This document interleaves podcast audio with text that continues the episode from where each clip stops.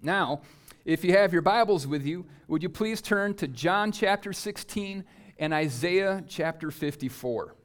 Now, in John chapter 16, Jesus is getting his disciples ready because he knows that he's about to go to the cross. He's about to die. He's about to be raised from the dead to prove that he truly is God and has defeated sin and death. And then he's going to ascend back to heaven. And his disciples, they're not quite ready for this yet. And so Jesus is trying to prepare them for what's about to happen. And he's giving them a little pep speech, I guess you could call it. And he's saying, hey, the world is going to hate you. And they're like, all right. You know, I can imagine these people are, are taking notes. Okay, what's Jesus going to tell us? This is going to be important. This is going to really revolutionize my life. It's going to encourage me. And so, and then he's like, people are going to kill you and they're going to think that they're pleasing God by doing this. And I imagine the note takers are like, what? This isn't building up my inner man. What's going on here, Jesus? And then he's like, You won't see me for a while. And like, what are you doing here, Jesus? Is this some kind of joke going on? And then he says, And all of you are going to abandon me because your faith is weak. All right, Jesus. I'm just going to go home now, man. I'm depressed. And as Jesus gets done saying this, he tells them uh, in 1633, I have said these things to you that in me you might have peace. In the world you will have tribulation, but take heart, I have overcome the world. So Jesus is telling his disciples these terrible things that are about to happen to them so that they can have peace. Does that seem a little bit counterproductive to any of you? Like, okay, so you want me to have a lot of peace, so you're going to tell me that people are going to hate me and they're going to try to kill me, and that my faith is going to be so weak that I'm going to abandon you. I feel peaceful now, Jesus. Thank you so much. I, we can do this now. But when Jesus says that, he's making them this guarantee. And guarantees are a part of our modern marketing world. And Jesus is like, I can guarantee you that you are going to have tribulations in this world. Now, some people say that that's just applying to uh, us suffering because we're following Jesus. No, the word tribulations uh, is sometimes translated as troubles in some of your Bibles, but the actual Greek word for it means an oppressive state of physical, mental, social, or economic adversity. And some people say this is only talking about what's going to happen in our life as followers of Jesus for the cause of Jesus. But this is for everybody. This is what the world has to offer us. And it's not just Christians who go through oppressive times of physical, mental, economic, and social oppression. That's something that the world gives to every single one of us, whether you're a follower of Jesus or not. Jesus is saying that for every one of us, because we're a part of this world, we're going to have times where physically we struggle, we're going to be sick at times, He's saying that you're going to have mental health issues at times, you're going to have emotional issues. He says that socially you're going to be rejected by people, maybe even by family members or spouses and people that you love and hold dear to you. And he says there's even going to be financial hardships for you. This is what the world has to offer us. And I imagine the disciples are getting even more depressed right now. Like, wow, I thought you were about to establish the messianic kingdom and we were all going to have our little thrones and reign and rule with you. And instead, you're telling us that life is actually going to be pretty difficult. But the key to this whole scripture is the next sentence where Jesus says, But take heart, for I have overcome the world. You see, the word take heart, what it means is that we can be marked by courage. It means that we can have boldness, that we can have a confidence even as we go through all of these things. And the reason for it is because Jesus has overcome the world and the systems and the patterns of the world that we live in. And when it says overcome, the word literally means to win a military victory, to completely vanquish, to destroy your foe. So Jesus says that you can have peace in me even as you go through terrible hardship and suffering in your life, because I am the victorious one who has overcome all things inside of this world. Now, that's incredible to me. That's good to know, and that's why we have peace. We can boldly and peacefully walk through life no matter what the struggle is that we're going through because our God is so good. He is a God who is so powerful that even the hardships that we endure, He first came and identified in them with us. He knows what we're going through. He's been through the worst of the worst. Economically, socially, he was rejected by his own people. The only 12 people in the whole world that really he had close relationship with, they ran away from him in his hour of need. They denied that they even knew him. He knows what it's like. He knows physically what it's like to suffer. On the cross, he went through more pain than any human should be able to bear. He went through tribulations. He's described as a man of sorrows. He went through everything that we go through. And not only did he go through it, but he conquered this messed up, sinful, fallen world that we live in. And now, because of that, he offers us his peace. A peace that surpasses all understanding. Have you ever seen someone where they're going through something terrible, but they're just peaceful through it? And you're like, how on earth can you be so calm? How can you have peace when X is falling apart and Y has been destroyed? How is it they're able to do this? And a lot of times they can't even explain it. It's just that there's this peace that surpasses all understanding. So that as you walk through the storm, as you go through the fire, as the tribulations surround you, you're able to walk with the peace, the divine blessing that God alone can give you. And the good news is that one day Jesus is coming again and that victory that he has won over the world will be fully enforced, and there will be no more tribulations. There will be no more sickness. There will be no more mental health and emotional issues. There will be no more rejection of people. There will be no more suffering. There will be no more death. There will be no more sin, no more temptation. All of those things will be finally put away once and for all when Jesus returns. And this is what Paul says that as we're waiting for this time, we can still have joy. It's not that we're just looking forward like, Jesus' life is just absolutely terrible now. Would you just hurry up and get here? We're waiting for you already. What's taking so long? He says, even as he's suffering, and Paul suffered more than anyone else that I've ever read about. You guys know, I love how Celeste last week was talking about he got bit by a snake. Like, that's a bad day. I got bit by a garter snake once, and that freaked me out. I couldn't imagine being bitten by a viper and having everybody else just watch, watch waiting for you to die but he's stoned and left for dead. They break all of the bones in his feet three different times so that he can't walk around and preach the gospel. It says that he's beaten and flogged more times than he can count. He's shipwrecked and floats around in the ocean for five days in shark infested territories. I mean, this guy went through some stuff. And then, as he's writing a letter of encouragement to the church, and he's sitting underneath the royal palace, which was where all of the sewage from the royals came down and it would fall on him. He's chained to the wall with rats eating at his feet. And he says, I count the present sufferings that I'm going through as nothing because of the incomparable glory that awaits me. He says that even as you're going through the worst tribulations, the worst sufferings, and the worst hardships that you could possibly go through in this life, you can go through it with the peace of Christ guarding your heart and your mind. But also, as bad as it is, it's going to be nothing. It doesn't even compare to the future glory and the reward that awaits us when we step over onto the other side of eternity. He says it's like it won't even be a memory, it won't be worth remembering the troubles that we went through in this life. Is that a good God or what? I'm looking forward to that day. But I don't want it quite yet because we've got a lot of work to do as the church. There are a lot of people who need to know Jesus. There are a lot of people who need to be saved, set free, and delivered. And that's why Jesus waits. It's not because he wants us to go through hardships, it's because he wants more and more people to enter into his kingdom. And that's something that's worth us as a church enduring and going through some hardships for, is so that more people can come and be made a part of this family that Jesus has brought us into. So we might suffer greatly in this world right now, but we can have peace, a peace that is found in Jesus because he has overcome the world. He's overcome the ways of this world. He's overcome the systems of this world that we live in. And right now, as we suffer, it's for a short time, and the suffering that we go through is nothing compared to the glory and the riches that await us in heaven. So then, why do we have tribulations? Have you guys ever thought about this? This is something I'm always thinking about. Like, why do we go through these hardships? Like, why didn't God just smash these things and get rid of them right now? And I already explained that a little bit, but this is where tribulations come from.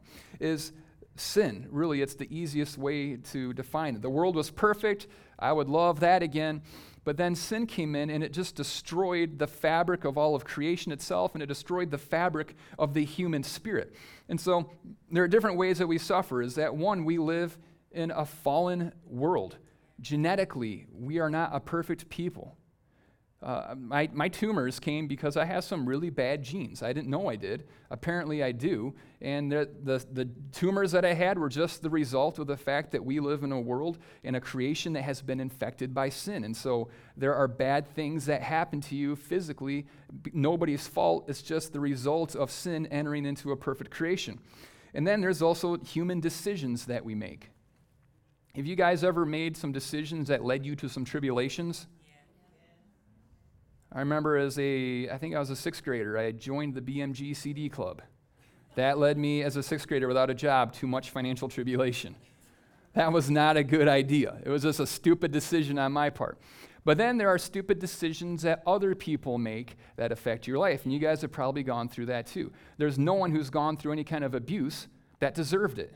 It might not have been anything having to do with their decision. It was that someone else made a sinful, fallen decision that then affected and brought tribulations on someone else. And then the third reason that we suffer through tribulations is because we have an enemy. Yeah. And never forget that. Yeah. And he's got a really concise and clear job description. It says this steal, kill, and destroy. That's it. That's all that he does. And he will attack you and he will bring tribulations on you that might not be the result of nature, might not be the result of others' decisions, but it can be spiritual attacks that Satan wages on you because he just wants to steal, to kill, and destroy. He's a jerk. He's got what's coming to him. It's not going to go well for him in the end. It goes well for us, but it will not end up well for him. And that's a good thing. But even as we go through these tribulations, we need to always do it with the mindset of, yeah, there are troubles that we have whether through nature, through decisions, through spiritual attack, there are going to be tribulations that we go through.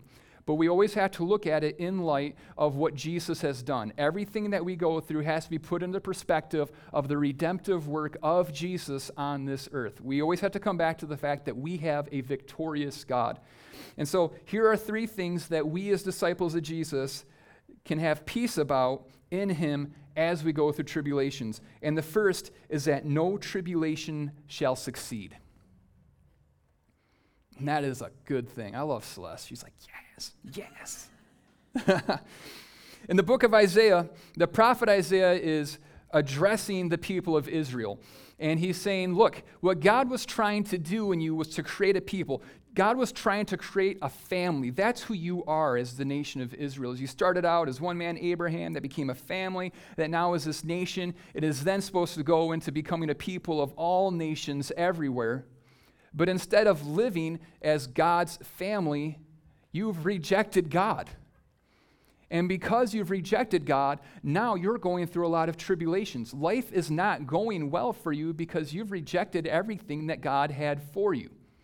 But he's giving them some encouragement too. And he says that there's going to come a time when you won't live as a defeated people anymore, but you will be a victorious people. And he says that the suffering that you're going through is going to be reversed. And, and he says that there's going to come a time when God opens up the doors for all people and we're all able to come and to enter and to be a part of this family and to live victoriously in life. And this was prophetically looking forward to what would happen when Jesus came. When Jesus came, he brought salvation to us through what he did on the cross, and now we live in this new age. We live in a new era where we are the recipients of God's divine blessings upon us as those who can live victorious through suffering in this world. And one of those blessings that God told Isaiah was going to happen is found in chapter 54 of Isaiah, in verses 15 through 17. And it says this If anyone stirs up strife, it is not from me Whoever stirs up strife with you shall fall because of you. Behold, I have created the smith who blows the fire of coals and produces a weapon for its purpose. I have also created the ravenger to destroy. No weapon that is fashioned against you shall succeed and you shall refute every tongue that rises against you in judgment. This is the heritage of the servants of the Lord, and their vindication from me, declares the Lord. Again, God is saying there are going to be troubles that you go through. He says that there are going to be moments of strife, but that it's not from me. See, God isn't some divine puppet string puller that orchestrates every human event and every human decision. He says that you're going to go through some bad stuff, but it's not because of me. I'm not the one that's causing the strife. Some people think every time they get a flat tire, it's because God caused it. Well, God doesn't cause flat tires, sharp objects do. God fixes flat tires. That's what He does. But what God's saying here is as you go through these times of strife, there's a warning that He gives to those that would try to cause strife against us. He says that you're going to fall because of that. And to us who are going through the strife, to us who are being oppressed, Jesus, or God says this through Isaiah He says that there is no weapon that is fashioned against you that will succeed. It doesn't matter what it is, what tribulation you're going through. It doesn't matter what weapon it is that the enemy is using to try to destroy you. He cannot destroy you.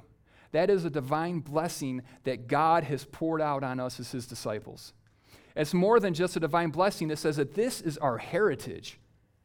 This is the inheritance that we have from God. It's a part of our legal birthright that we have as Christians, is that there will be weapons that come against us, and they might nick us, and they might scar us, and they might hurt us, but they will never destroy us. They will never succeed in the purpose for which they were created. That's our divine birthright that we have as Christians. Here's what happens, though. I think, especially for us as Christians one of the biggest fears that I've always had growing up and, and even into starting a church and doing different things like that was that there was going to be something that would happen, that there would be some hardship that would come upon me that would keep me from doing what it was that God had called me to do. Have you guys ever felt like that? If you ever felt like God's called you to do something, but financially something else has happened, and now I can't do the thing that God's called me to do because I'm going through this financial tribulation. Or you might think, I'm supposed to be doing this, but I'm going through this health issue, and now that's disqualified me from doing what it was that God created me to do. And you feel defeated.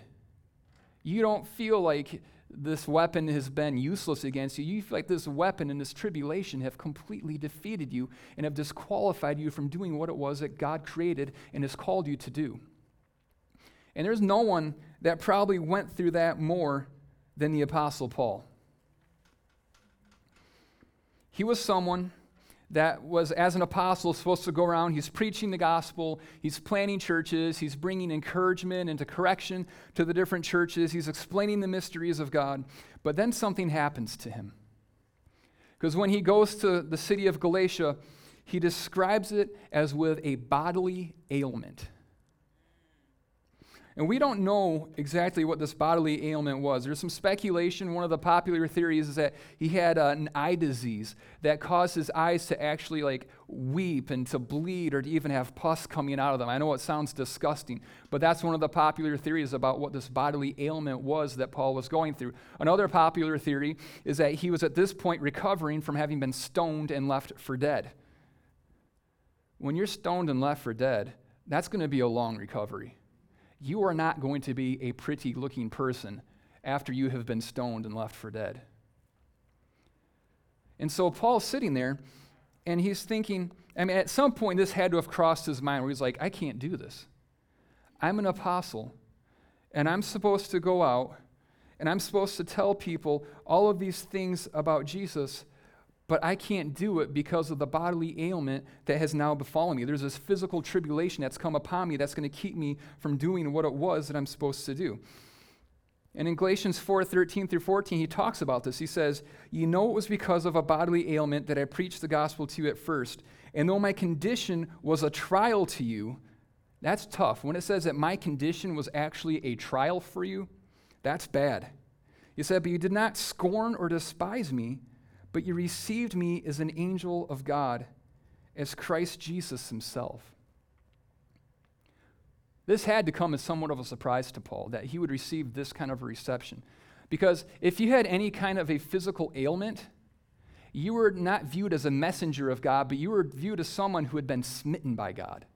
It was God's divine punishment on you. That's why you had this sickness.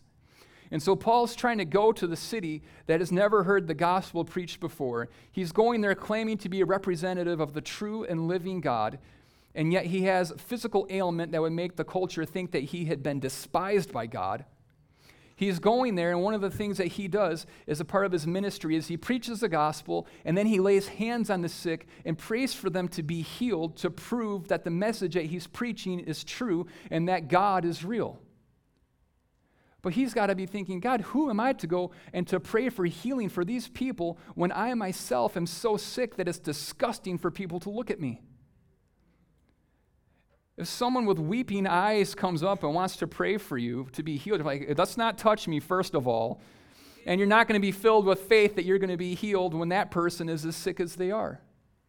But a miracle happens in this. This weapon that's been fashioned against Paul, this tribulation in the body that he's going through, is no match for the calling of Christ on his life. And they receive gladly the gospel that he presents for them. Many people are healed. And it says that he's received as an angel of God, as Jesus himself.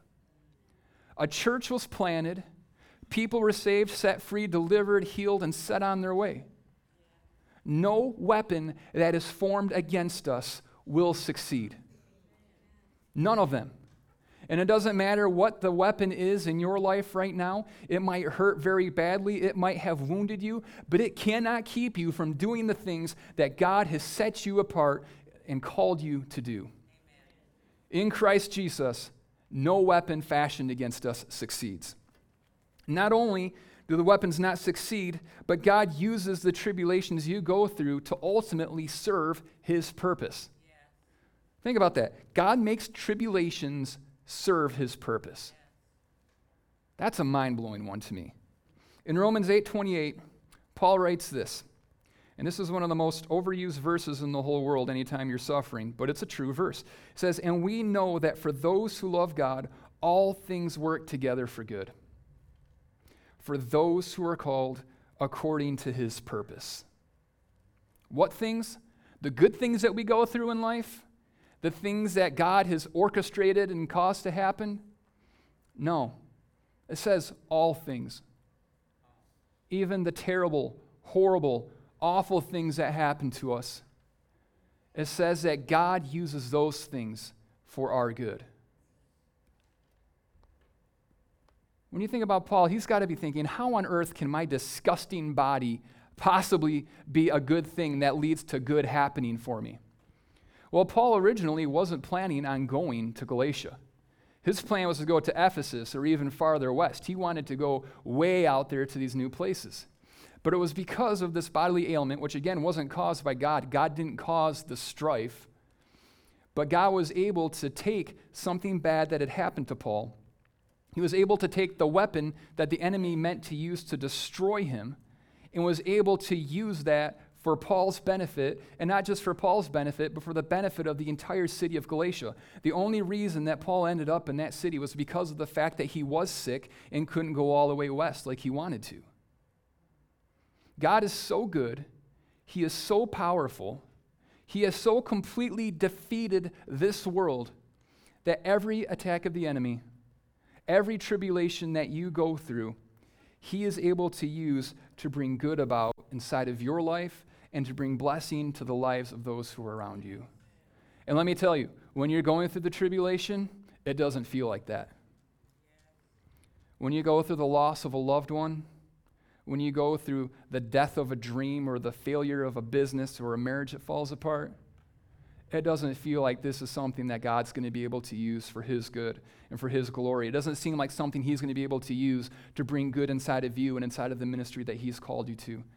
But there is no tribulation on this earth. There is nothing that you can go through. There's no attack of the enemy that Jesus can't use to further ultimately His plan and His purpose. That's an amazing opponent. When, when Satan's out there and he's throwing every attack that he can at you, and Jesus is taking those attacks around and he's like, hey, Satan, stop hitting yourself. Stop hitting yourself. Two people laughed. Thank you. That's amazing. But that's how powerful our God is.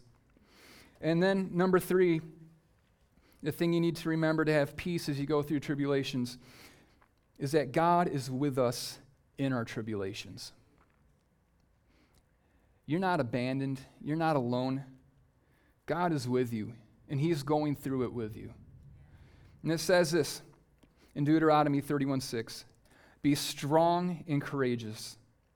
Do not fear or be in dread of them, for it is for the Lord your God who goes with you. He will not leave you or forsake you. God Himself goes with you. He never leaves you. He's emphatic about that. He says, I will never leave you, and I will never forsake you. And Jesus echoes this to his disciples as he's about to ascend to heaven. In Matthew 28, 18 through 20, it says, And Jesus came and said to them, All authority in heaven and on earth has been given to me. Go therefore and make disciples of all nations, baptizing them in the name of the Father, and the Son, and of the Holy Spirit, teaching them to observe all that I commanded you. And behold, I am with you always to the end of the age. We have a God who has all authority, He has all power. He's completely vanquished the systems of this world, of sin and death itself. He's able to make it so that no weapon that's formed against you can succeed. He's able to bring good out of the worst of the trials and the tribulations that you go through. And He never leaves you alone. You know, this really has been uh, a message I've been thinking about in the last six months as I've been going through my physical stuff. And the greatest comfort to me in all of this, even in the times I was on the ground crying because the pain was so bad, was in knowing that my Jesus never left me. And it brought me a peace that went past all understanding. And even as I was laying on the table waiting for the surgery to begin, there wasn't an ounce of fear that was in me. And I'm being truthful and honest in that because I remember when I was in the hospital the first time in January, uh, and the doctor came to me, and it was a surprise to him, and he said, Mr. Brown, uh, you have a tumor in your pancreas. And it, caused dilation and twisting of your common bile duct, and it's of concern to us about cancer. And for a second there, my heart sank because I knew I have a church I'm supposed to pastor, I have a family that I'm supposed to raise, and I just don't enjoy pancreatic cancer either.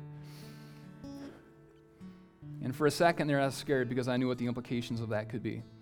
And in that moment, God spoke to me and He said, Choose faith over fear. And that's what I did. And every time fear presented itself again, I continue to choose faith in my Jesus over fear and anything that this world could throw at me.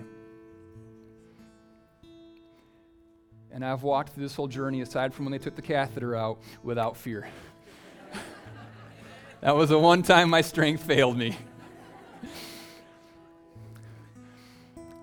But God has proven himself so good in my life. And as I went through all of this, I saw that no weapon formed against me or fashioned against me could succeed. I'm here. I'm back and I'm better than ever. And we've got more to do than ever.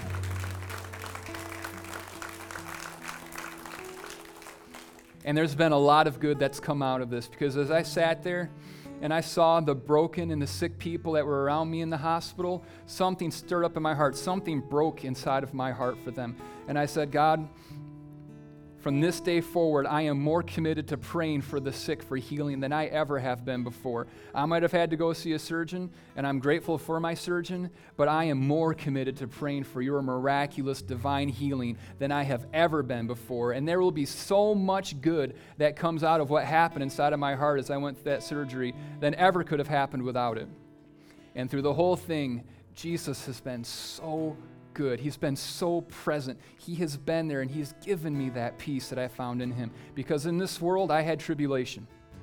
I will continue to have tribulations. but I will also continue to have peace.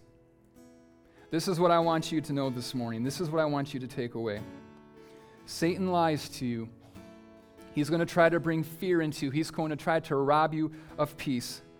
And right now, every single one of you, you have some sort of a tribulation you're going through. Many, many of you have t- several types of tribulations that you're going through at once. And you might feel defeated. You might want to give up. You might feel abandoned, rejected, smitten by God. But this is the truth is that you are loved, that you are cherished, that you are highly favored. The truth is that no weapon formed against you will succeed. The truth is that God is working all things for your good if you are a disciple of Jesus.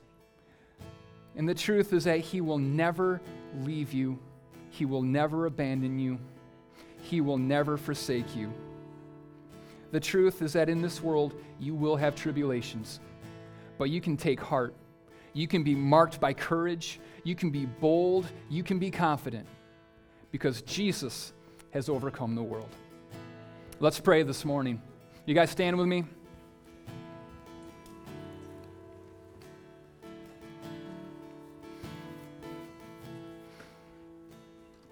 I feel like this morning God wants to do something special. I believe He does every Sunday. But this morning, if you're here and you're going through some tribulation and you need a real touch from God in your life to bring peace back into you, would you be so bold as to just raise your hand with me this morning as a way to say, God, I need you to do something inside of me. I need the peace that only you can bring me. Let's go to the Father now and let's ask Him to give us peace. Father, we come before you this morning as your people. We come before you as your children. We come before you as those who are marked and defined by your presence inside of our life. We come before you as those who have a divine inheritance, a heritage from you, our Father. We have a promise from you that you will fill us with your peace. So, God, right now, we ask that you would reveal the lie to us that we've been believing about this trial that we're going through. Would you show us the lie that the enemy's spoken to us that we've believed to be true? That there is no hope, that there is no way out, that we are defeated, that it can't be now. Expose that lie. And now, God, would you reveal your truth to us?